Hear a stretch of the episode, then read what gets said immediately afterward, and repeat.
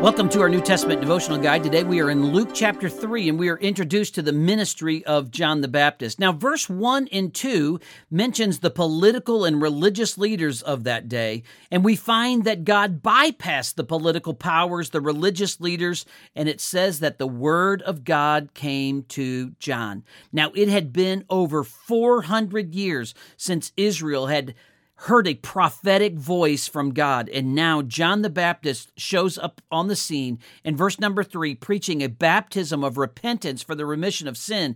He's calling people to turn, to change their heart, to change their mind, to change their action, turn from sin, turn to God. He is fulfilling the words of the prophet Isaiah, who was forecasting that a forerunner was going to come. Now, notice John in verse number 7, he warns them as a brood of vipers, and he says that you are to bear fruits worthy of repentance. In other words, that you are to show that you're truly repentant by your actions. And in verse number 9, we get the picture of John as a farmer chopping down useless trees. The trees look good, but they bear no fruit. The message is about the religious.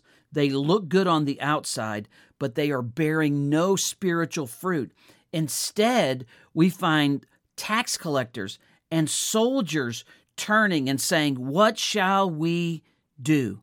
Now, in verse number 15, they begin to wonder and question whether John is the Christ or not. And in verse 16, John points to Jesus, and he says that Jesus is the one who will baptize with the Holy Spirit and fire. At the moment of salvation, we as believers receive the Holy Spirit. For those who reject Jesus, they will face the fire. And Jesus says it's going to be like one who separates wheat from chaff in verse number 17. And the chaff, the weeds, are burned up.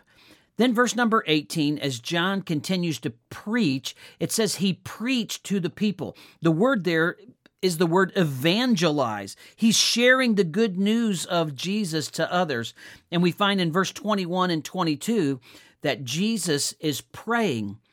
And at the baptism, the voice of God speaks and says, "You are my beloved Son, in you I am well pleased."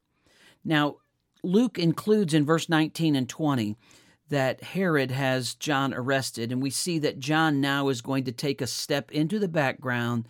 Jesus, with his baptism, is coming to the foreground, and Jesus is the one who is the Messiah and the hope.